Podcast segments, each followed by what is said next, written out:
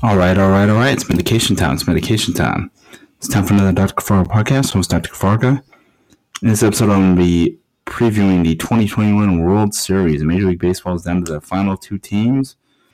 They have the uh, narrowed down to uh, two teams that uh, won the league championship series. Um, it's going to be the Atlanta Braves from the National League against the American League champion Houston Astros. And Astros got the home field because they had the better record uh, during the regular season.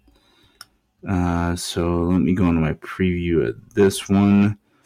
Um, going by what I've seen in the playoffs, I actually want the Braves win. They've been like the underdog the whole time, and they got nothing to lose.